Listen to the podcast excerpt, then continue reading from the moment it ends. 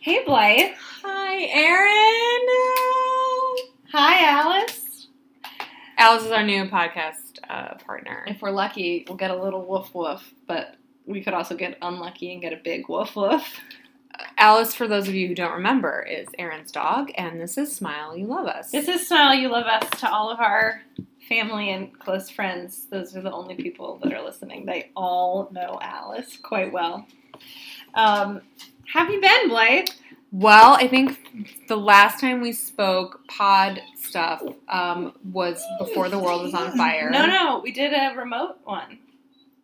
We Oh, we did do the remote. Yes. Okay. That was early though. That was, That was early, in. We didn't know what this was going to become. We Right. didn't know like six months later we would still be living in an apocalyptic yeah, um, plot, movie plot. yeah. So here we here we are um, together. We are in each other's germ pool. Yes, and lest anyone fear that we are not complying with CDC guidelines, uh, we have a small pool of friends that we see um, regularly, and we have decided to be within each other's pods. Um, Our, the New York infection rates are low, and we are um, abiding by all rules. I did I did a whole yoga class outside today in a mask. So if anyone says that they can't, I run in the park in a mask. Yeah. It sucks, but I do it because there's a lot of people around, and just you know, you just want to be. No one wants to get COVID. Blythe and I have been apart for a very long time. Mhm. Um, Another reason we were like, well, we're not gonna not see each other when Yeah. you're back in Brooklyn. Right. So I was extremely fortunate, like beyond, beyond, beyond um, lucky and yeah, lucky to be at Matt's family's house this summer. Um, love the Lynches, great, great fam, and no one. Uh, well, no, his siblings listen to this, but um, yeah, it was really nice, and we love the suburbs now. So, I mean, we we love Brooklyn. We're happy to be back, but driving to the grocery store is just truly the, thrill will never wear off on me. Let's. I just want to remind people that we are in our 30s. Um, okay, so I text Blythe a few, well, some some housekeeping items. yes. We um, Oh, um, there is a pandemic, so we kind of put things on hold, as did a lot of the world. Um, we did one remote pod, which we will release. no, we've released Mary Kate and Ashley. Oh, Um, but we have other remote pods from Oh. like many moons ago. Oh, okay. We have two mini episodes. Um, one is a at the time ranking of teen TV, our top teen TV episodes. I'm sorry, shows. Um, I we'll, we'll still release it, but note that that doesn't take into account any of the many things we watched over quarantine, like. Outer Banks. I was gonna say we might have to do like a quick refresh on that. Yeah. um, revisit it and just say, in addition to, um, we've since watched Euphoria or I have not Banks. watched Euphoria Um, because I plan on having children someday, and I'm afraid that if I watch that show, I'll be like, "Nope, I'm all set. Yeah. Thanks, guys. Uh, All, all set here with bringing youths into the world." um, but I am watching We Are Who We Are on HBO, which is a great youth show. I mean, actually, that's kind of limiting of it. It's a really great show that has a lot of youthful experiences in it.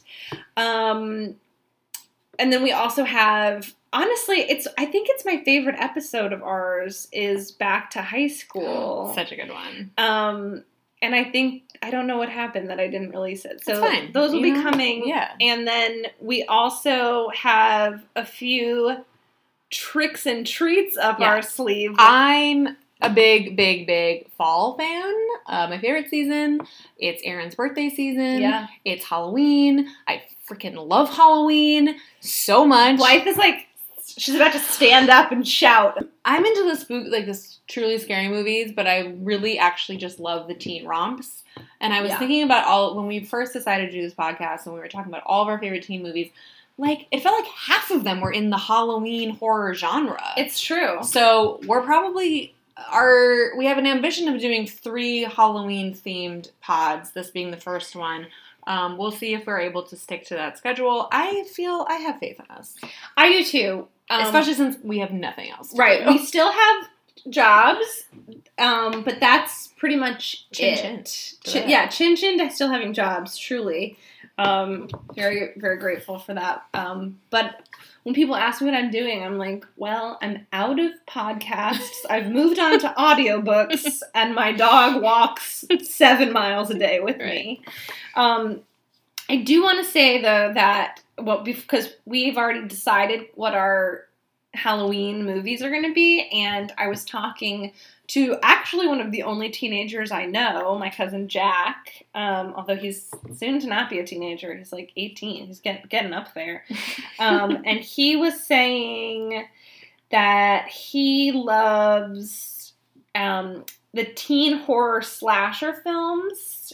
Uh, Halloween 1, Nightmare on Elm Street, Friday the 13th, and Scream. Those are his Yeah. favorite, and he says Halloween is his ultimate favorite. And those are those are the movies that I think of actually when I think of horror. Te- like literally Yes. those four. I think of like Jamie Lee Curtis, like young Um, Jamie Lee Curtis. because I think of a young Johnny Depp in Nightmare on Elm Street, Right. and I think we've steered away from those only because they've been talked about so much. I think we've tried to pick films that are maybe a little more We're not horror experts, and all. there are horror experts yeah, out and there. there. are podcasts about those films, probably at talking Like, about all four oh of my them gosh. at length that are really good. We did And- talk about Scream I was gonna last say we year. did Scream, so I feel like we've. Um, but I just don't feel qualified to talk about Halloween the No, same way no, that no, I do like. I barely feel qualified to talk about one of the films we're talking about today, and like I definitely talked about it in college. Yeah. Like I definitely like paid a lot of money to sit in a Yeah. classroom and talk about it. Um, it's not it's the craft. No. Today's episode title is "Hell is a Teenage Girl." Mhm. um, was is inspired by the last movie we'll cover. We're going to talk about Carrie, uh, The Craft, and Jennifer's Body. Yes, and we felt there's a very common thread throughout those that For we will sure. get to. Um, but I just feel like these are some really fun, scary movies, and I don't think they get a lot of love. I will say that maybe The Craft does now because of the resurgence. That there's going to be a remake. And I think that Carrie gets a lot of references, but not necessarily for what it actually is. Mhm. and Jennifer's body. I'll go into um, some of some of that, and maybe if we have quote unquote show notes, I'll link to um, a really interesting interview between the director and one of the stars from the 10 year it came out last it was an interview that was conducted around the 10 year anniversary of the movie Awesome. Okay. Yeah. Cool. Yeah. I'm excited about that. so ultimately i had a great time watching these movies Me too. And that is at the outset a hallmark of teen movies and like teen movies that are deserving of being on our podcast. Absolutely. Because as we said, this is not our job. So Carrie came out in 1976 and it's a Brian De Palma film who is 80 years old now, which was like kind of nuts to to think of because he feels both immortal and how can he be 80 kind of a thing. Totally. Also, like he's still alive, kind of. Oh thing. yeah, he like yeah. made a movie a few years ago. Yeah. Um, but it was based on a Stephen King novel of the same name that had come out only two years ago. I mean, sorry, two years before the film was made, and I didn't really dig into the process of of how that happened so quickly. But it is notable that it's the very first Stephen King adaptation, and I saw that in your notes. That is nuts. yeah, now there have been obviously over over a hundred different inter- like adaptations, derivative works, um, and I think if you really think about spook spooky season and Halloween and all of that, like it's hard to not have at least one new piece of Stephen King literature adjacent content out Yeah. in the world. Um, you know, Castle Rock was a show that was on uh whatchamacallit, Hulu a few years ago. Um Doctor Sleep came out this year. Like it's just always in the It has had Oh yeah, several oh god, like, yeah. remakes. That's still very much a thing. So, um yeah, Carrie is centered around this girl, Carrie White, and she is a social reject who, I mean, basically, if you haven't seen the plot of Carrie, you're probably extremely familiar of the really haunting shot of a girl covered in blood. She's bullied at school. Um, the girls who bully her get kind of punished because of what horrible snots and mean, mean people they are. Um, there's weird, weird amounts of corporal punishment from the gym teacher. There's like a lot of slapping of students. Yeah. Um, which I was just like, oh, the seventies. Um, and I and it is played for like kind of a shock and like a motivating, horrible thing to happen. Um, but nonetheless, wow. Uh, and then so Carrie's home life is really bad because her mom is like this crazy religious um repenting like she's not under a particular religion which i think is really smart Shades of evangelicalism. Yeah. It's obvious that like she found a passion for religion after her husband left her. right Um, so it seems to, that she sort of like went she's like a yeah a it- born again, but like, but you know, every everything is a sin and everything is, you know, like it's very, it's very well done, like you said, in terms of like it's a non-denomination. I mean, obviously it's Right, it's Judeo Chri- Christian, yeah, right.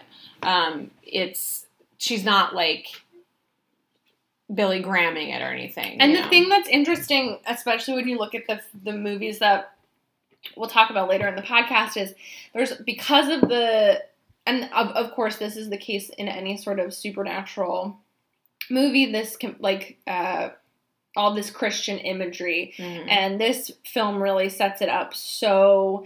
Um, I mean, it, it's a very claustrophobic film in so many different ways, and the film kind of builds on that and builds on that until the climax. So ultimately, Carrie, the one of the girls who's making fun of Carrie, feels very bad that she was making fun of her. Her and her boyfriend, um, out of the, I want to say goodness of their heart, but it feels more like a guilty conscience. Decide to that the boyfriend will take Carrie to prom.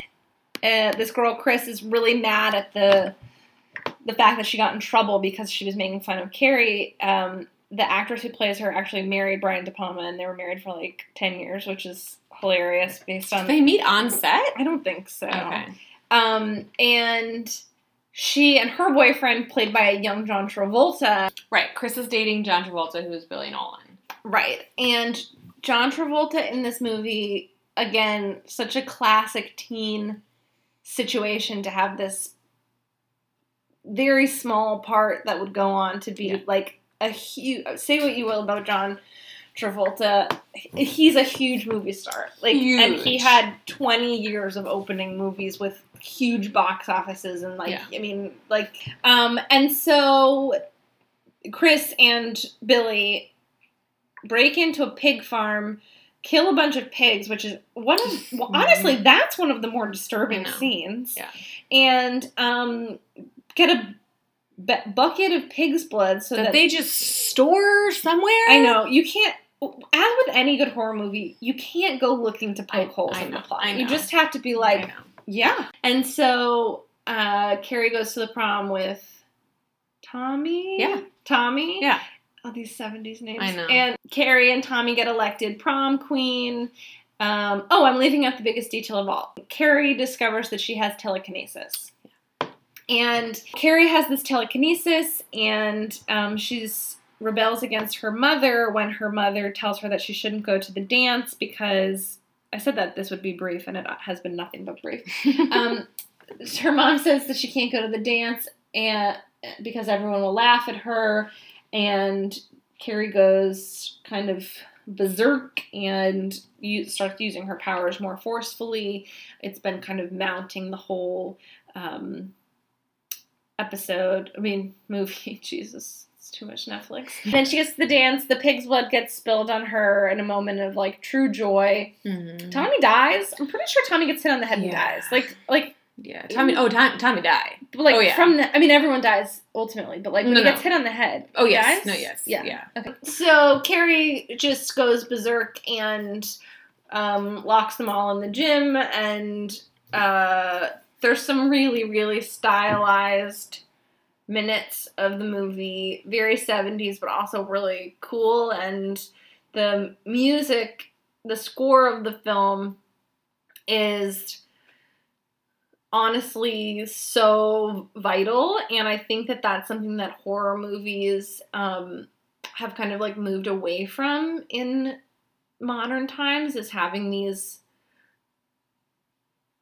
school like you can say less and do more kind of thing um yeah and then the movie ends with um carrie and her mother dying with more religious imagery um there's some there's no subplots which i appreciate this has been way too long and winding and you should watch carrie sissy spacek is so um like astoundingly unique looking. I think she's beautiful. She just has this crazy look about her and Mhm. she was older when this was filmed. Like she wasn't in high she was like in her 20s. You could have fooled me. I think like the Yeah. casting was very well done Yeah. in terms of everyone looked like looked like a teen. Yes. Um, yes. Oh, she's so good. I mean, she's like I think we talked about it a little bit. It's like a very she seems to have you know a, a plain face, right? But if you look at her for over more than three seconds, Right. you're like, actually, she's like stunningly beautiful Right. and like very has like very She's very interesting captivating features. to look at. Absolutely.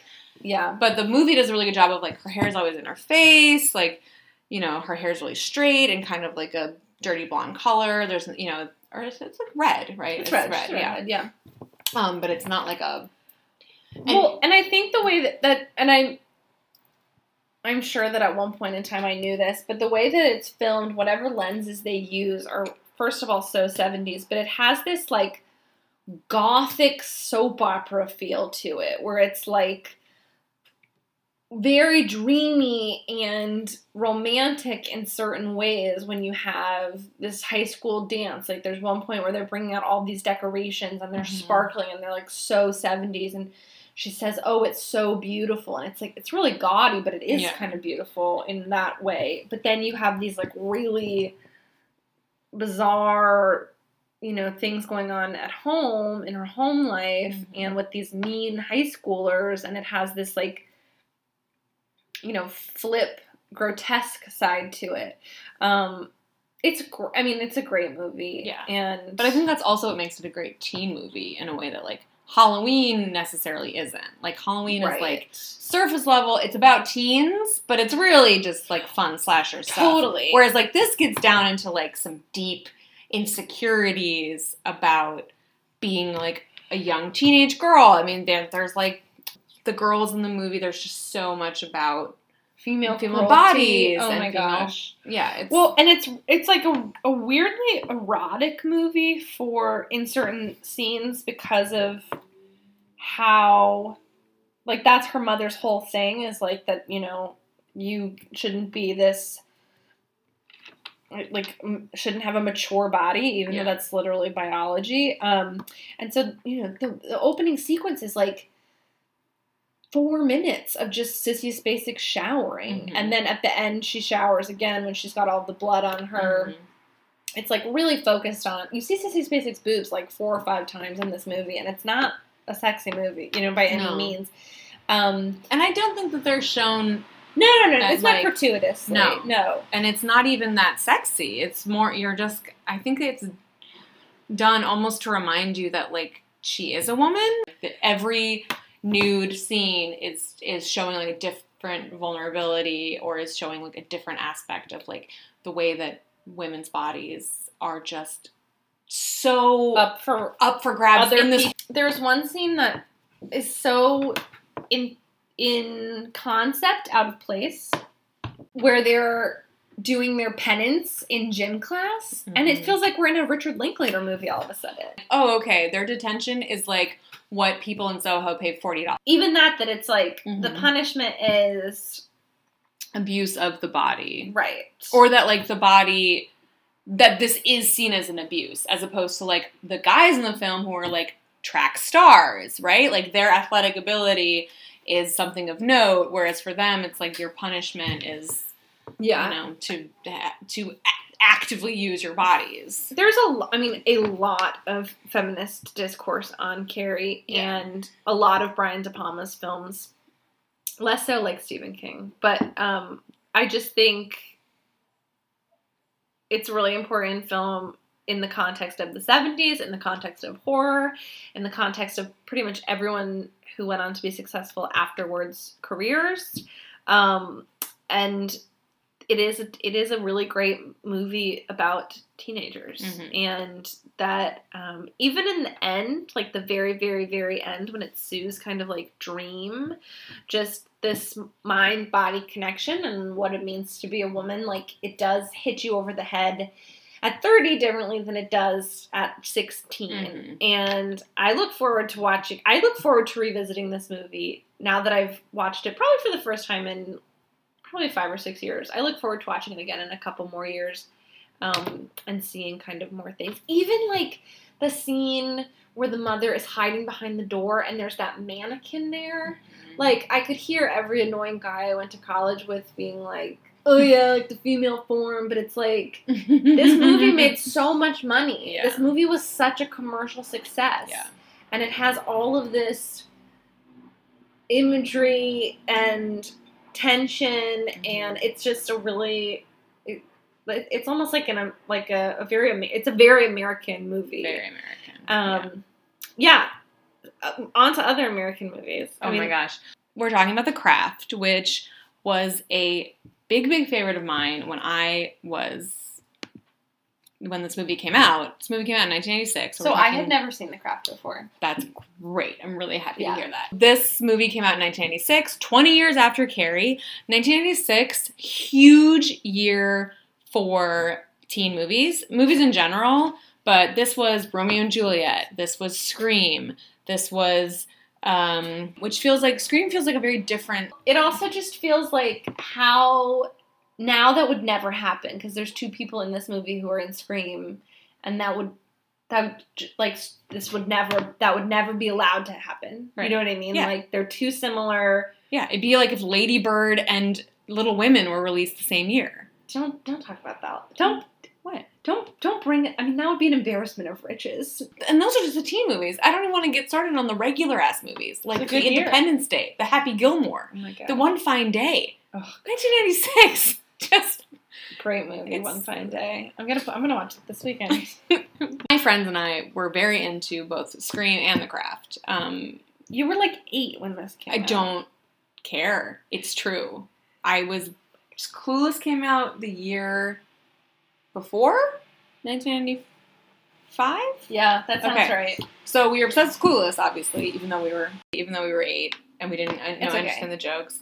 We were obsessed with that, and then we were obsessed with the craft and Scream, which again, yeah, well, yeah, we were too young, but we didn't really care. I- It didn't occur to me that there are a lot of people who have never seen this movie, but I did a like straw poll of a few friends who who, who weren't my friends in high school, who I know now. Okay. I asked our friend Molly, Uh huh. and um, I asked. I'm gonna guess Molly didn't say. Molly has it. never seen it. Yeah. My friend Louisa, never seen it. Ooh. I know. Um, Billy had never seen it. That's no shocker. Um, he only watches rom com, teen rom coms.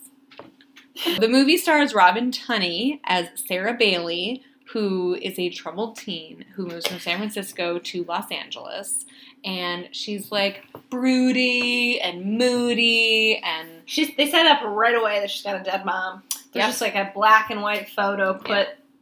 And she moves into this like creepy house and she's like has trouble fitting in and they you know she goes to this like catholic high school in los angeles and she's like despite the fact that she's like super fucking gorgeous she's like i'm an outcast like i'm a loner um and oh, but you know what, Blythe? It's what's on the inside that counts. well no i know that for sure Yeah. but like in any other you film superficial, judgy person. in any other film she's the Cher Horowitz of the school just like i'm just saying well, she did attract attention right away. Yes, she did. Um, she attracted attention from Skeet Ulrich, who is a very bad man in this film. Yeah. So Sarah eventually falls in with like the group of outcast girls. She doesn't fall in with them. They freaking target her. the thing you have to know about the craft, if you don't haven't seen this movie, is that it's very loose with mythology around witches and like the you know religion of Wiccan, and it's like they basically make it all up. I read that they had a like witch consultant on set. Shut yes, um, who was there to like I guess check them on, you know, whatever witchy stuff they were doing, but they made everything up. These three witches, they fully they categorize themselves as witches and the school calls them witches. And they, you know, have like a loose I'm just going to call it Wiccan because I don't even know what else to call it. Religion that they follow where they like believe in this god called Manon who is fully made up. There is no like that is not a thing that in any religion. But um and he's like the Nancy describes it as like if God and the devil were playing football, Manon would be the field they play on. Um and part of this like Wiccan religion thing is that the four corners are super important. North, south, east, and west, okay? And Bonnie, who's played by Neve Campbell, is like we need a fourth like what we're doing all these like power circles we have all these like ceremonies we have are, are worthless because we don't have our fourth power we need like earth sun water air we need all of it like it's you know it's like the zodiac all that it's like these four elements are super important these four directions are super important so she does she sees sarah sarah has obvious abilities, kind of like Carrie. She has like a little telekinesis. She Totally. has a little like she is like a. They go to like a weird, you know, Shakti type store, you know, like witches and um.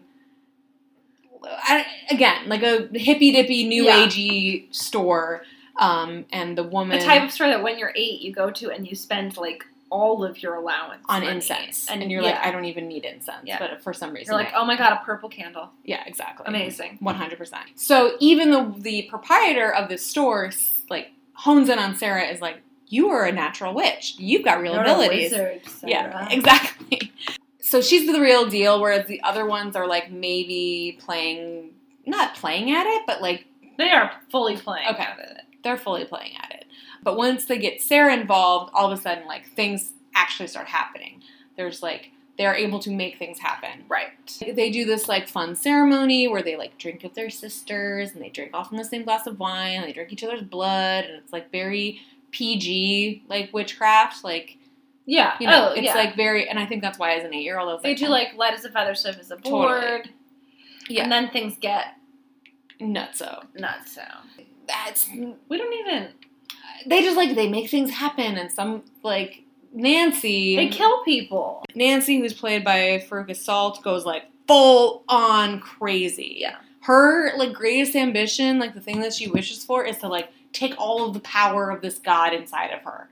Which is like that's pretty crazy. Well, and so as a first time viewer, at that point, because they make a joke in the beginning, uh, the movie Witches of Eastwick came out in the, the 80s, which is a great movie that was actually filmed where I grew up. oh, Yeah, and um, that is a great movie. yeah, great movie. And uh, they make a joke. Breckin Meyer, who's in every freaking teen movie, um, you know, as like this the guy sidekick, he makes a joke like, "Oh, those are the witches of Westwood instead of witches of East."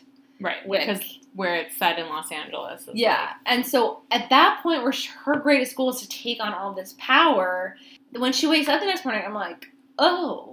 Is there like another guy? Like, is someone like walking out of the ocean? Like, are we about to meet a new character. And I think that that also is because like and then my mind started going into like practical magic Yes, territory. like, I was watching The Craft and I was like, you know what? I really just wish I was watching Practical Yeah. Magic right I rewatched Practical Magic a few years ago with my friend Christina and we were like, let's have a cozy night. We watched Practical Magic and we laughed so hard during it. It makes talk about plot holes. Anyways, um, great, great time.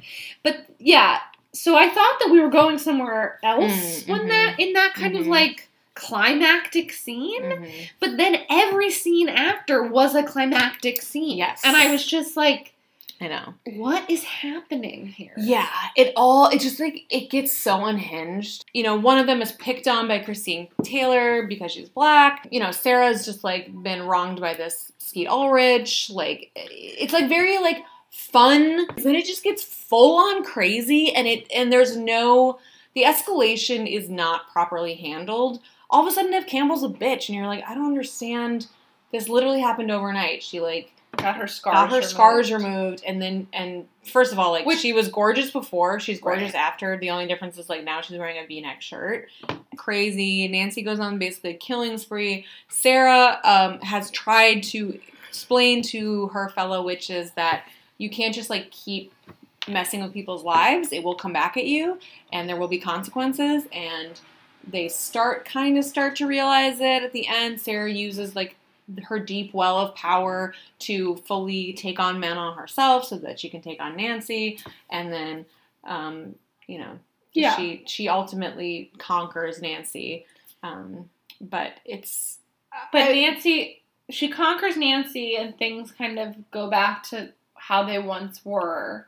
Um, but it's ultimately a super depressing ending because Nancy is institutionalized. yes For believing in this power that she knew that was real, and that was really like, which is basically like where Jennifer's body picks up yeah, yeah, exactly. Um, so I would say that the plot of this film is as bananas as it is, and as like is unfortunately poorly written, which I'd never thought of. Like I always thought it was like, oh, this is a good movie, like or not. I never thought this was a good movie, but I thought this is a fun, entertaining, great Halloween movie. I don't need to revisit this movie. I don't have to ever watch it again. I'm glad I watched it again because they're doing a remake, which is coming out imminently, October 28th, and it's done by Blumhouse, and they're usually Oh. really, really good about. I think Blumhouse films are exceptional, um, especially they're specialized in horror. So we'll see. And I, based on some of the like clips they're showing, it's definitely um, an homage to the original, but seems to take it in a very different direction, which I'm excited about. So I'm glad I revisited this film for that reason because I definitely will be watching the remake. But man, am I just like disappointed in myself for being so like I championed this movie so hard. You were a child. You were a child, like an actual child. I know, but even in like later in life, I was like, "You've ever seen The Craft?" Like, People who feel that way okay, good, because I now I feel bad for anyone who I told to watch The Craft. Uh, on to our last movie, which was I had the best time, Best time. watching this movie. I'm like actually angry at anyone who had seen this movie and not recommended it to me because it just went totally under my radar. I think I had a little bit of Diablo Cody fatigue. Interesting. Um, just because like her way of writing, like there are lines in Jennifer's body that were also in Juno. Like sure. she has a very Oh yeah, we're talking about Jennifer's body now. Yeah. Mm-hmm. I actually want to keep this really zippy because there's what was marketed to people and then there's what the movie is. Ultimately, it is a equally, in my opinion, an equally billed movie with Megan Fox and Amanda Seyfried as the main characters. Megan Fox plays the titular Jennifer. Um, Amanda Seyfried plays ne- this girl named Needy, which I can't even remember her real name. I But know, it's and it's like, how is that a nickname for something? But it works. And then um, it's told from Needy's perspective, looking back at things that have happened. Um, she says, as she's setting up where she is now and where this story starts, that Hell is a teenage girl, hence the title of our film. So, Our podcast. our podcast, we don't have a film. Not yet. Not yet. it's just us on camera. Um, so the film it caught me off guard that Amanda Seyfried was the narrator when I watched it I had it. no idea she was in the movie. So this film was actually inspired by a real life.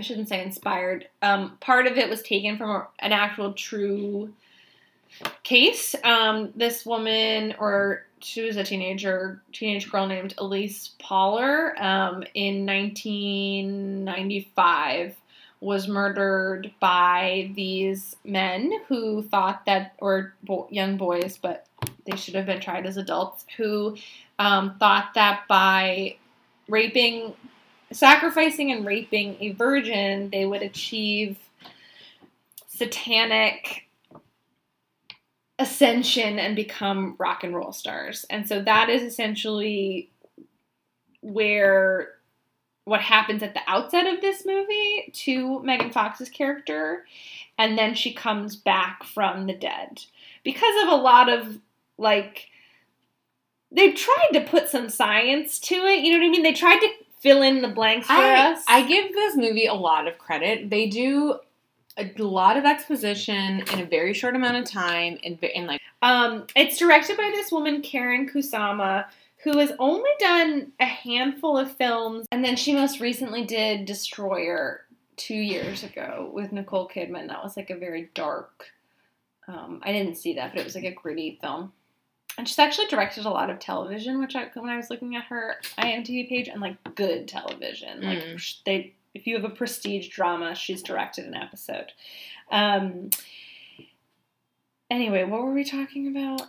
Jennifer's Body, directed by two people. Oh, they they create this. They build up a great world, mhm. and the the logic in it get you get down to it pretty quickly. Like you know how these two girls are friend have been friends for so long, even though they're very opposite. You know that Jennifer is like kind of like spunky and fresh and doesn't necessarily go like does go looking for trouble and like um so they go to this bar called Melody Lanes, which is the name of a bowling alley in that Brooklyn. that Brooklyn in Brooklyn that Blythe and I uh, will probably never go to again, to be totally honest. But um, It's it's Yeah. this film was very strange for me because there is so much of my life in this film. excuse me. Yes. So first, were, were you the snow queen? Snow snow. Uh, well, first of all, it's queen? set it's set in Minnesota, um, in this in the fictional town of Devil's Kettle. But the band who comes to town and keeps, Let's talk about the band. but very quickly, the band keeps confusing Devil's Kettle with Devil's Lake. Devil's Lake, North Dakota, is like where my mother grew up. Oh, funny. Yes. And then at the end of the movie, Needy escapes from a mental asylum and is hitchhiking, and she, they say, Where are you going? She's like, East to Madison. Oh yeah. I'm like, this is not to mention the fact that everyone in this, like, the clothing, the music, the the accents of the various characters, J.K. Simmons and Amy Sedaris especially, who are great cameos. Amy Sedaris feels like a little gift to you. To in this me. This was like very similar to my high school. I mean, we weren't in like I actually do feel that this high school, because it opens in a gym when it, when you finally get to the high school, and I was like, oh, finally, an appropriate sized gymnasium. I knew everyone in this film. Like the, I- could point to people in my high school that were like these characters, who spoke like them, who listened to the music. Yeah, yeah. Like the the wardrobes were very very accurate. oh yeah, but like a lot. We went. I mean, I went to high school in a really unfortunate we both did. era. The Era. low low rise jeans, the weird, the tiny sweaters, Yeah. the like. Oh, God, okay, so, tough. they the film starts with Amanda Seyfried in a mental institution or prison. It becomes clear it's a prison, and then they rewind like two months. Her and Jennifer, Needy and Jennifer, are going to Melody Lanes to check out this band called Low Shoulder. I this was where I really buckled in for Yeah, the movie yeah. because in I thought he would be in more of this, but in 2009, for exactly one scene, Chris Pratt is at the bar. amazing. And Erin is texting me like, "Oh my god, you will not believe the cameo in this film." And then so first we get Chris Pratt, which I'm like, Yeah. this must be the cameo. First of all, Erin's All of a sudden, out onto the stage at this bar, the ba- the lead singer of the band, wearing what can only be now 20 no 10 years 11 years later in a purposeful irony but at the time maybe it was like maybe a little too close for comfort Mhm. so much of this movie is too close for comfort irony. So then out onto the stage walks the one and only Adam Brody, also known as Seth, Cohen, also known as the man who turned millions of teenage girls onto, myself included, like sad indie music. Mhm. And now he comes out and he's wearing all of this eyeliner and just so self involved. Um, and like why you know And then there's this guy in the band who looks a lot like Dave Grohl, and it's not Dave Grohl. And the whole time, every time I saw him, I was like, "This can't be an accident." Right. I really appreciate about this movie. It is so purposeful, and that's why I was like, "Well, this is so authentic." I feel so uh, like I feel like this is my high school because they did such a good job of like making this Yeah. very authentic, and it does feel like even though it came out in two thousand eight, right? Nine. Oh, 2009. Yeah. I was like, well, this is my high school, even though that was five years after I graduated I had school. just graduated high school, and I think part of that is why it was like too like it was still too close close for comfort because I was like, I'm a college girl now. You know what I Yeah. mean? I'm gonna watch Felicity reruns. Yeah, I don't even I don't know why I didn't see Jennifer's body. I so anyway. Okay, so this band decides that if they sacrifice a virgin, which Jennifer is not, but Needy tells them that she is, thinking that that will deter them from whatever their Nefarious plans they Right. have for her.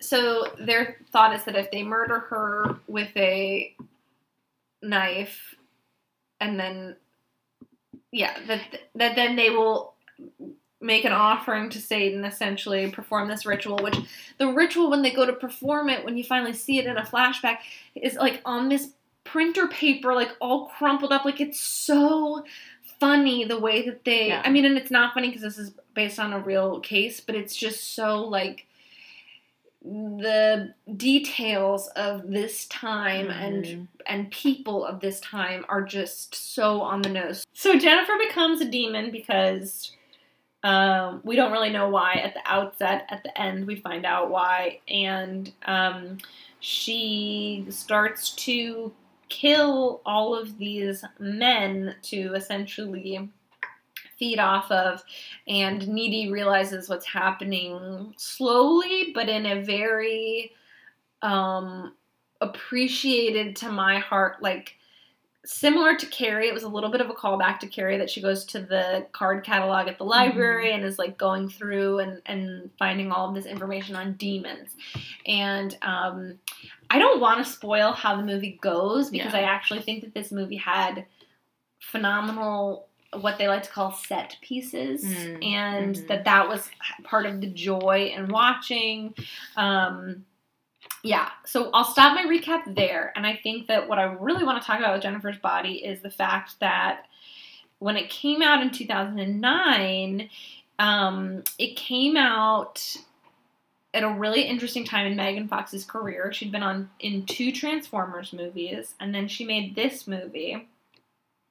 And then she had made a comment about Michael Bay being a quote unquote Hitler like on set. And that pre- that article, that interview leaked right before this movie premiered. Mm. And so, one, that overshadowed all of the press. Um, and she was pretty focused on like maintaining her Transformers contract at that time, even though she ended up backing out of it, just like, you know, trying to keep her job and livelihood. Um, but also, the fair, apparently the first um, trailer that they ever saw like d- didn't even have Amanda Seyfried in it, and the director was like, "This this is a movie about like female, and it really is a movie about how teenage girls treat each other and how Mhm. you handle things as a teenager." Um, but it's also about this gross objectification of a woman's body in their teenage years and like the changes that come with it and um, there was a lot of talk that Diablo Cody had said at the outset and has said since that there are a lot of different actresses that auditioned for the needy role, but like she wrote the film with Megan Fox in, in mind, and there have been articles talking about like maybe Megan Fox is really owed an apology for for society. You know what I mean? Like maybe 100%. maybe we just kind of really fucked this up. And I Um, feel like the reason I probably didn't see Jennifer's body was because it- Oh. the the press was so minimalized in terms of like, hey, this. I mean, first of all, it's just like there's no reason that this shouldn't have been a huge hit. Like Juno was a huge hit. Like Diablo Cody was riding high. Um, I think Michael Reitman produced this as well. Jason, right? Sorry, Jason Yeah, Reitman. yeah. Sorry, I'm thinking of Michael Bay. Um, and I feel like that I have feelings about like how Harvey Weinstein like had entire movies canceled or shelved or made certain actresses basically disappear because of what they knew about him. I feel like it's probably something similar happened with this. Like there Michael Bay is very powerful. Right. And there was probably a lot done behind the shadows in terms of like let's minimalize Megan Fox and this her you know indie career as much as possible Right. because if people think of her as for I think she is so good in this film. She's so good in this film, and they, they this interview that I would like to link to, and um, I've referenced throughout that she and um, Karyn Kusama gave a few last year. Um, she talked about how the sacrifice scene was really the most difficult scene for her, and she felt like it was this really meta commentary on the fact that she has just had to sacrifice herself at the expense of these big blockbusters and whether it was a shorter pair of shorts or more cleavage or things you know just changed a certain way um yeah and i mean obviously megan fox like megan fox has been famous for a really long time and she got famous not famous but she became a working actor like she was in mary kate and ashley movies and she's always looked like this like she's just an extremely symmetrical babe Bo- bodacious. Right, like yeah. she's just a babe, Yeah. and that doesn't mean that she should be treated poor. I mean, I like I know it goes without saying, and it kind of reminds me of the of the article, short story, whatever you want to call it, that Emily Yeah. Ratajkowski published recently about like I'm a model and I my body is used in all these ways, but like I don't actually own my image. Like the photographers own my Yeah. image. Like, uh, to me, I felt like very like shades of that in Megan Fox's career, and just like totally, um, totally. And I think the other thing that's really interesting is like Amanda Seyfried is so beautiful, Yeah. and they basically completely neuter her as a female in this until the end, where they there. I mean, there's a very Diablo Cody twist, I would say, at the Mhm. end. Um, but Amanda Seyfried had been in Mean Girls, which obviously she was like a, a supporting character in that. mhm. But in 2008, the year before this movie came out, Mamma Mia came out. Like Right. the even if she even if Meryl Streep opened that movie, like this woman had two blockbusters under her Mhm. belt and is like literally an ethereal earth angel. Yeah. You know what I mean? So it's like Right. And like played a hot girl in Mean Girls. Like it's Right. not, you know, it's um I mean we- we're all, you know, we're dealing with Hollywood actors, so like Right. the all of these people are just like preternaturally beautiful. But um I am just looking back at if I have any different. No, it's crazy. Oh, and the the thing that I found so I mean the writing in this and you know the writing in this is I think what makes this movie so good to watch now is that the writing in this is so biting. It's so sharp. You know, just like that Juno thing where these girls say these like really mean things to each other, but it's in this setting that is so outrageous. You know, something outrageous is happening, and they're having these like fights that they're drudging back up from like 10 years ago, which if Mhm. that's not, you know, lifetime female friendship, Right. I don't know what is. Right. And, um, or I should I should say lifetime female friendship in, in your teens, and then the directing of it is just so like it's an extremely tight film. It Mhm. it brings you on this journey, but it has. It, it's interesting in the the interview that I've now referenced 400 times. Um, the director says that she didn't want at any point Jennifer to wink to the camera, like she didn't she didn't think that that was appropriate. And I see that. Like Jennifer is very much victimized by this whole is the victim Mhm. of this whole thing. But the directing is almost one it, it's almost entirely a wink to the audience. Mhm. You know what I mean? Yeah. Is it saying like isn't this ridiculous? Isn't this outrageous? Isn't this I mean there's this one scene in the very beginning when Jennifer has her powers where she's killing someone and it happens off screen and you only witness it's happening through J.K. Simmons's response thinking that it's like just teenagers having emotions. yeah, And like a it's moment of grief. And Right. I, yeah. And And, it it's pl- like, oh, poor kids. and it plays out for like a full, you know, it's a really tight Yeah. narrative. Like the the moon, the film moves really quickly, but you spend like a full two minutes with J.K. Simmons as this clueless teacher who inexplicably has a hook for a hand. We never talk about that. Um, it's a full two minutes of him just being like, "Oh, so sad," like two Yeah. minutes, and it's just It like feels like a like a Arrested homage. Development. It feels like an homage to like oh you know there's always that like woodshop teacher that like had his hand cut off and like has a hook. Like it's just like one of those It's teen tropes that for whatever reason I'm sure there was an explanation. I don't know. It, it worked for me. I was like I know this. oh yeah, it worked like, for me too. I know what teen trope we're going for here. This like kind of clueless teacher. Um, And and there were other teen tropes that I like. The pictures that they take before the dance were cracking me up. Like it was just. It Oh. infused these truly kind of like almost slapsticky moments. yeah, and a lot of the which was only made funnier because of how seriously it took the fact that Megan, it, like, it was very serious that Megan Fox was a demon, and that is like a pressing issue. And Yes. then someone's mom is like, "Take prom photos Yes. with your sister," right. or just the most clueless people in this film are men. yeah, It's J.K. Simmons think I have hearing a football star of the of the football team being brutally murdered in the woods and thinking he's crying. and thinking he's crying. is like grief. Um, Needy's boyfriend having sex with her and she's having a full on like terror nightmare because she and Megan are linked um, because of like their childhood. She's seeing her murder someone and he's like, Oh, am I hurting? Like, am I too big? yeah. Oh my like, god, that was. God. It's so. And he is. He's such a good, like, she really did write the, like, hapless, like, boyfriend who, Yeah. like, needy is like, I'm, I have a serious thing I'm trying to tell you about, and you are dismissing me and trying to, like, just say that I'm nuts, and all you care about is your stupid prom tickets Right. and, like, your $8 corsage that you bought me. was twelve dollars. Sorry, it's an orchid. But that's what made me laugh. Yes! Like I bought an orchid. It was like Twelve dollars. Did you make reservations at the Cheesecake Factory? like it was so good. Well, and that's the the thing about this movie. Like that's the thing about a great teen movie, in my opinion, is that it nails these details that bring you as the viewer back to your high school Mhm. experience. And so, while I cannot relate to having my friend be a succubus, Yes. I can relate to huge arguments over what are incredibly small, petty details of things and being like, you're not listening.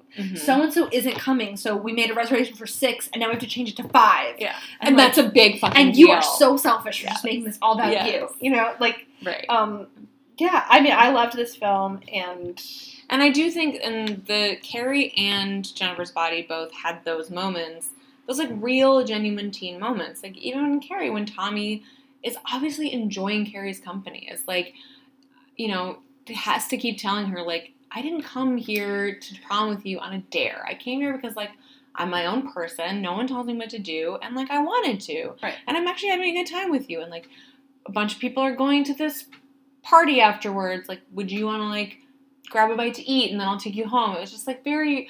And I think that's where the craft falls for me. It's like it, there was no nothing kind- teen about it. It was just kind of like Yeah, maybe that's where we're getting to after all of these pods is that in order for something to be a teen movie that ev- that evokes a, an emotion, is that there has to be like kindness and believable friendships. Mhm. I don't think we're getting at that thesis. I think we started that at, at the outset For sure. when we yeah. Our saw- most successful teen movies have always been like that is at the heart of it.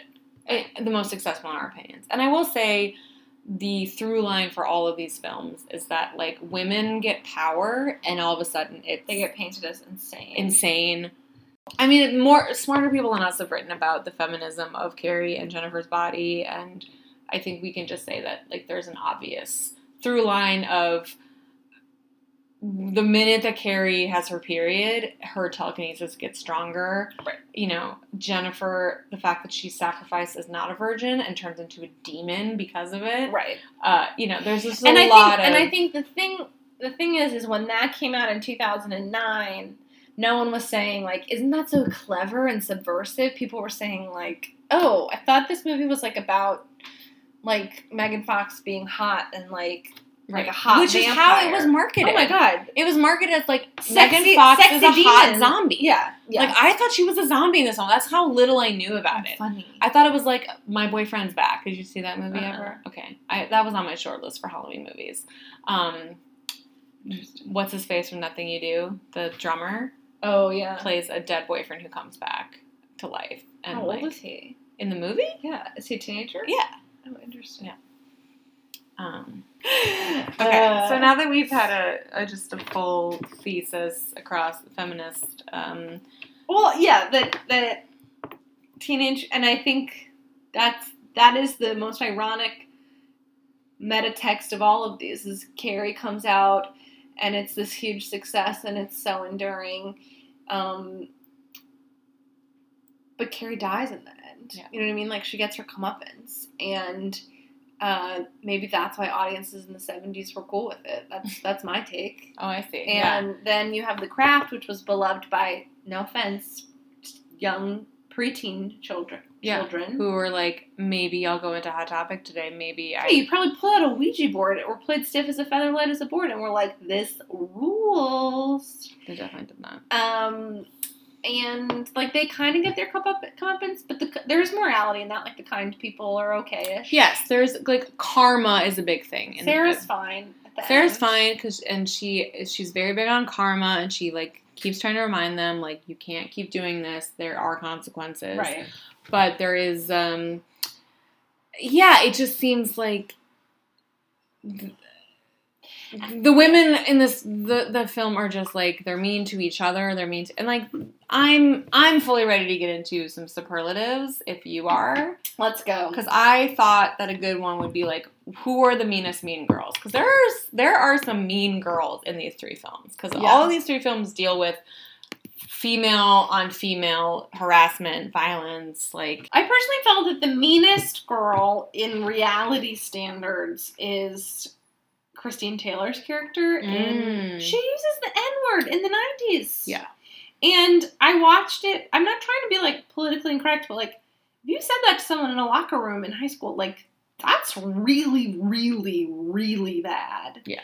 Um, and I watched. and this it- was a high school in LA. Yeah. this is like, I mean, it was a private Catholic school, but like, this was 1996, Los Angeles. Like, I know, I know, I know. So that, and I watched it on, um, like the on cable through Freeform, which is Oh. like what used to be I- whatever family channel. So it was blur- it was like bleeped out, and I oh, was okay. like, I was like, oh my god, I have to go back and like read her lips and be clear of what. Oh, yep, she said it. Like I was like that was so. Uh uh yeah. Um, she's, Oh, and there's a ton. I mean, they there because it was on Freeform. There was a ton of messaging at the top that was like, "This film contains suicidal ideations." Like, ple- like national su- suicide hotline numbers were like at the top of the viewing, which I was like, "Oh, you're right," because this, This movie's was- it- fucked up. and this is it- part of their like 30 days of Halloween or whatever. I don't know. I just saw that it was on Freeform, and so I knew that I could get it on my cable box. I got it because I did uh, a free like stars add-on to my Hulu account for a week, Oh, look at you. which I have in my calendar that I have to cancel. Noted. Okay. Um, I originally, I mean, I think, But Nancy's kind of the second worst. I think. Well, here's the thing: is like Nancy's being abused at home. Nancy's not a mean girl. She's just a fucked up person. Like she Oh. doesn't like victimize. I mean, she is a mean girl. Like she's she is a mean girl, Yeah. but she's like.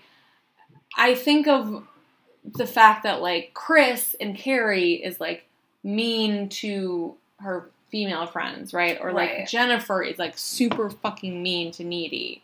Like Yeah. you know, I don't. Nancy is a full on, uh, just terror. Like in general, she has a lot of issues, but I don't think of her as like the pro the prototypical mean girl.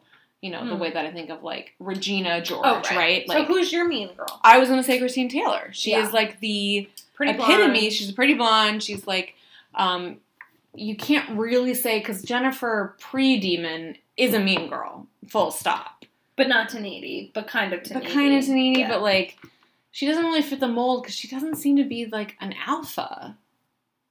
She's she's almost like an outcast herself. Right. Um, Right. And then the girls in Carrie, yeah, they're all mean, but it they almost make it seem like that's just kind of like they do it to everybody. They It's a herd mentality. right. They don't for sure. just like they pick on Carrie, but like they're. I don't know. So I thought Christine Taylor was like the low key villain of the for sure. yeah Yeah. and she's just they set her up to be that way. I would also like to note that the craft had halfway through the craft, I was like, oh, there are a lot. I don't like snakes. Like, I really don't like snakes." And I was like, "There's been a lot of snakes in this movie, but because like, you know, it's kind of cheesy, I haven't been too too grossed out." Um, like, and then I'm like feeling gross just talking about it now, so we can go quickly. But there are so many snakes at the end that I was like, "Oh, now this movie. If this movie wasn't on my shit list before." We're never it's also rewatching that scene where it's like there are just like snakes and rats and bugs everywhere. That's the only part of that movie that made it scary. Like Yeah, and it was for people with snake phobias. It was very well, scary. just in general, it's very scary. But like, there's no, there were a few like jump out at you moments in Carrie and and um, Jennifer's body. But I, I, I like made a note that I found the scariest thing of um, Carrie to be when Carrie's mom is chopping the carrot, and it like does this like quick 70s like Mhm. triple zoom in on it. yeah, And I was like, oh my god, what's gonna happen? Like, it's more of that kind of scary, that Mhm. psychological, that looming threat that Yeah. Stephen King does so well. Um, and Jennifer's body was just kind of like um, gory. gory and disturbing Mhm. more than like Yeah. scary. Um, and I will say that the the light up Jesus in Carrie was very scary. Yeah, the religious imagery was like. I was like, why does it, why do his light his eyes light up like that? Did you notice how many cr- crosses were in Needy's house? Mm-hmm. Yeah. Well, that's so I couldn't tell in Jennifer's body. I was like, is Needy protected because she has so many? Like, there's she, No, I think it was like the bond blood. of female friendship. and it was the blood, right? She had like Jennifer's blood in her. Oh yeah, I mean at Yeah. the end, that's what. Yeah. Okay, so What's the high school that you would most want to attend? Well, as we said, um, I would pay money to have a gym class that is as aerobic as Carrie's. um, yeah, I have no interest in attending a Catholic school in Los Angeles. That sounds No like thanks. not fun. Um, As we were just talking about California earlier today. yeah, uh, more so just like no one seems to have fun at that school. Like the the boys seem all seem terrible and skeezy, and the girls are I don't know. It just seems like a nightmare. Um, so I think Carrie's high school seemed to have the most like stereotypical high school experience, Mhm. which I would say like I I'm sure my high school was like pretty like cookie cutter. Like we had you know prom king and queen and all that. Um, I don't think mine did. Jennifer's body was too close to my actual high school. Thank you yeah, very much. Jennifer's high school seems just like the most realistic and. Um, I want the seventies. I want I want that. That's what I want. All right. What about you? None of I'm them. glad to be out of high school. um, I think that Jennifer's like I was most amused by the going ons at at Devil. What's it? Devil's Kettle. Devil's Kettle. Um, so I guess that, and also just I did notice. Oh my god, this gym is normal sized Yeah. for a student body of Mhm. high schoolers. Um, I did like that they had an occult section of their library. I know, and and that she even referenced that that her boyfriend Chip was like, "We have an occult section." She's like, "There's twelve books. it's very small." um, yeah. Okay, your next superlative. As I'm chugging some of my wine. Um, so we have biggest glow up, which is Are we talking about in the film, or are we talking about professionally? oh interesting. I was thinking in the film, but perhaps professionally is more interesting. Well, I think in the film, it's definitely Carrie. Mhm. Like Sissy Spacek is wearing like Vaseline in her hair, and then has like a full on like blowout. Yeah. yeah, and a '70s do to yeah, and a gorgeous like silk dress that she made herself. Oh yeah. Um, so that's my pick for in the film. I think I think you kind of got to give it to Amanda Seyfried as Mm. like a career glow up Yeah. because she's. I would guess that she's like quite well wealthy. You know what I mean? Professionally, Oh yeah. pulls in plenty of money, and she also does cool stuff. Like people Mhm. are like, "Oh, she was really good in blah blah blah." Um, yeah, I would say that like a glow up of a real person, Amanda Seyfried is like definitely. Did you see the Mean the Katie Couric Mean Girls reunion? Yes. And she was she was lying she was lying in bed because she had just given birth a few days prior to a child, and she looked better than I will look on my very best day Yeah. photoshopped. Yeah. Like she was just angelic. Yeah. No, she's amazing. Um, I also said Carrie had the best glow up. Not and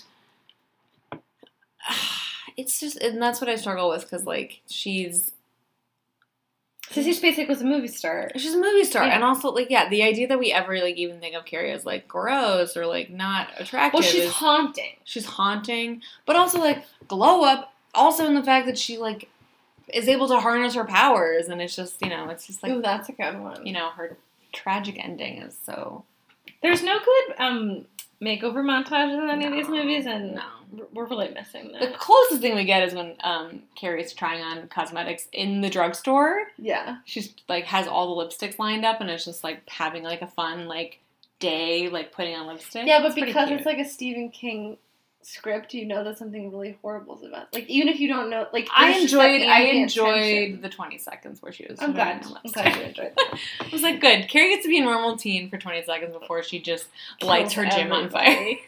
Um, who did you find to be the spookiest of them all?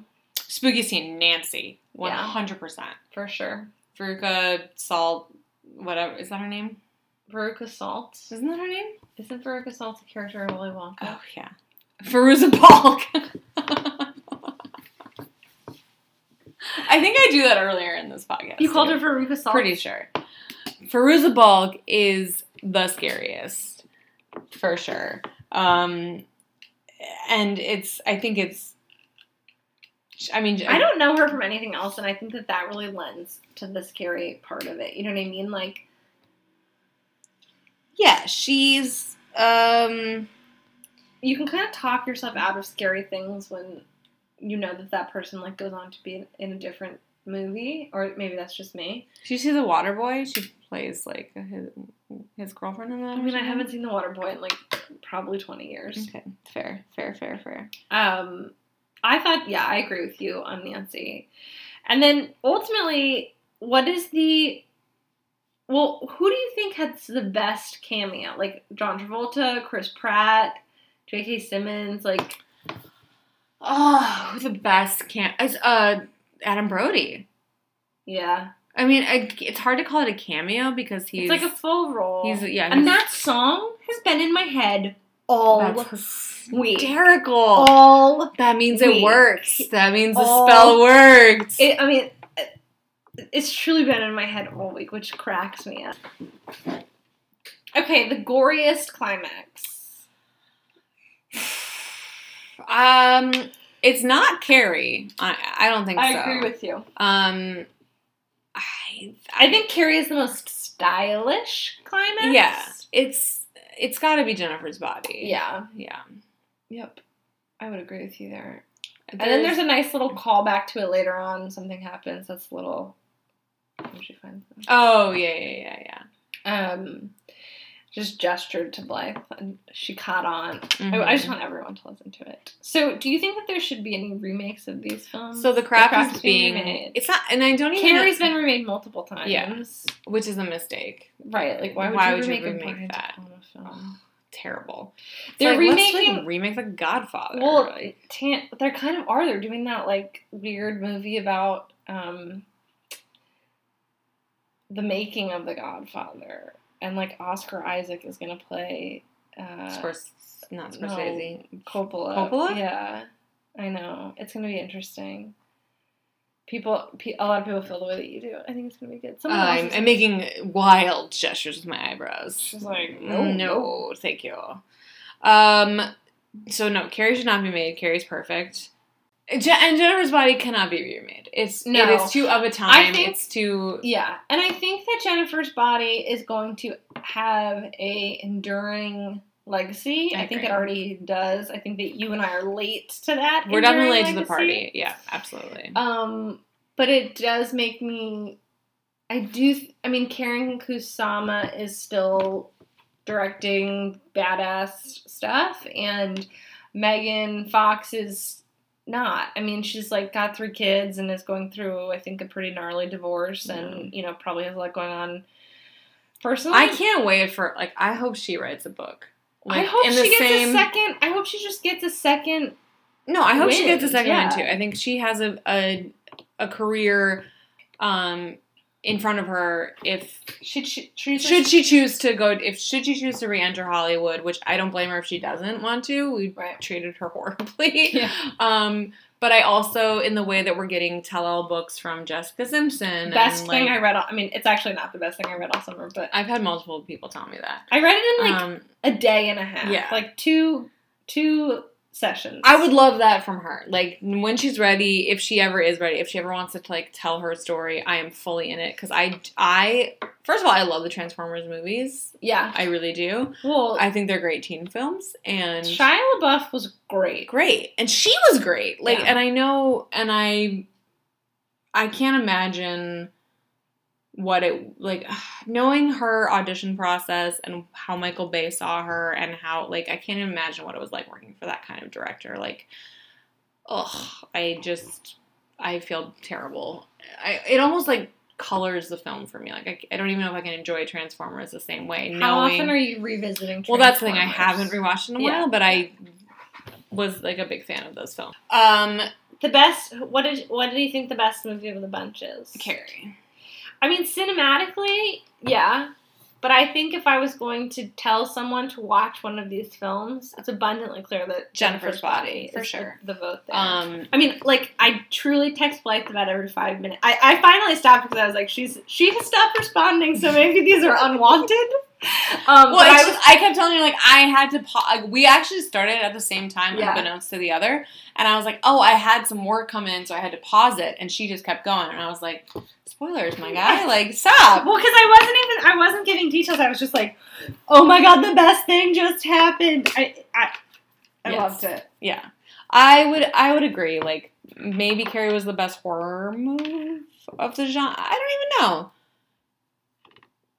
Jennifer's Body is a pretty good horror movie. It is a really good horror movie, and Carrie, like you said, was very stylized, very like film. You know, film Yeah. in italics. You can't take anything away from Carrie. No, Um, Jennifer's body you was should see it, but I think that it's Jennifer's body was good and sharp and fun and well directed and well written and tight in terms of like all of the storytelling and you know there was nothing like left on the editing floor that you were like that was really you know everything came together really well. Yeah. yeah. the craft is a, a trash fire and you don't have to watch you don't it have to watch the craft. Please, uh, actually don't. Um, I was really satisfied that I didn't pay for the craft. Like, so I'm very happy I almost was like you should just get the stars add on if you because I feared that you had like rented the craft and I was like gonna say don't waste your money we're gonna pot again, We're, I'm very excited but we're gonna uh, pep it up a little.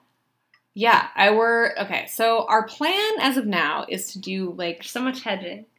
As of now, sorry. I mean no, no, I'm with you. Okay, all right. I was like, uh who knows what could happen tomorrow?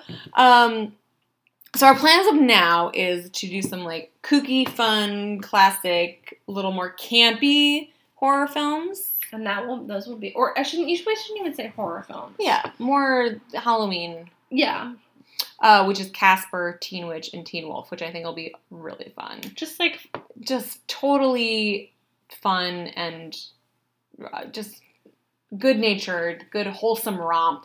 You know, it's Yeah. like almost in the vein of like Halloween Town. You know, we're like getting yeah. really into the like. I thought about suggesting that, but like I don't think there'd be much to talk about. um maybe Demi Reynolds. Maybe that's I about it. mean, we could talk. We could have a whole episode talking about Debbie Reynolds, but that would kind of get away from as she's the grandmother. Yeah. Get away from our, Our team. Yes. Also, the the chicken is like in, in middle school. I mean, I yes, she is. Who? the chick in Halloween Town. Oh, She's I in thought you middle said school. Daishiken, and I was Daishiken. like, I don't know who that person is. Saruka Balk. and then I really think we need to do a teen heartthrob. We're getting like maybe into our 90s films Yeah. again. Like I suggested The Faculty, Disturbing Behavior, Teaching Mrs. Tingle, Urban Legends, those kinds of films. yeah, Um, we're gonna but we eh, we are halfway through in October, so yeah, and we're gonna narrow that shit down. oh yeah, So yeah, and then uh, and then we've got some other plans, but you know the thing, the joke about 2020 is LOL plans. yeah, you made plans, and then LOL. God laughs. God or infectious disease Right. experts. Right. Yeah. So. Um, so uh, mask on, mask on, everybody, and um, enjoy and happy. Halloween. Happy Halloween. Ooh. Happy fall season.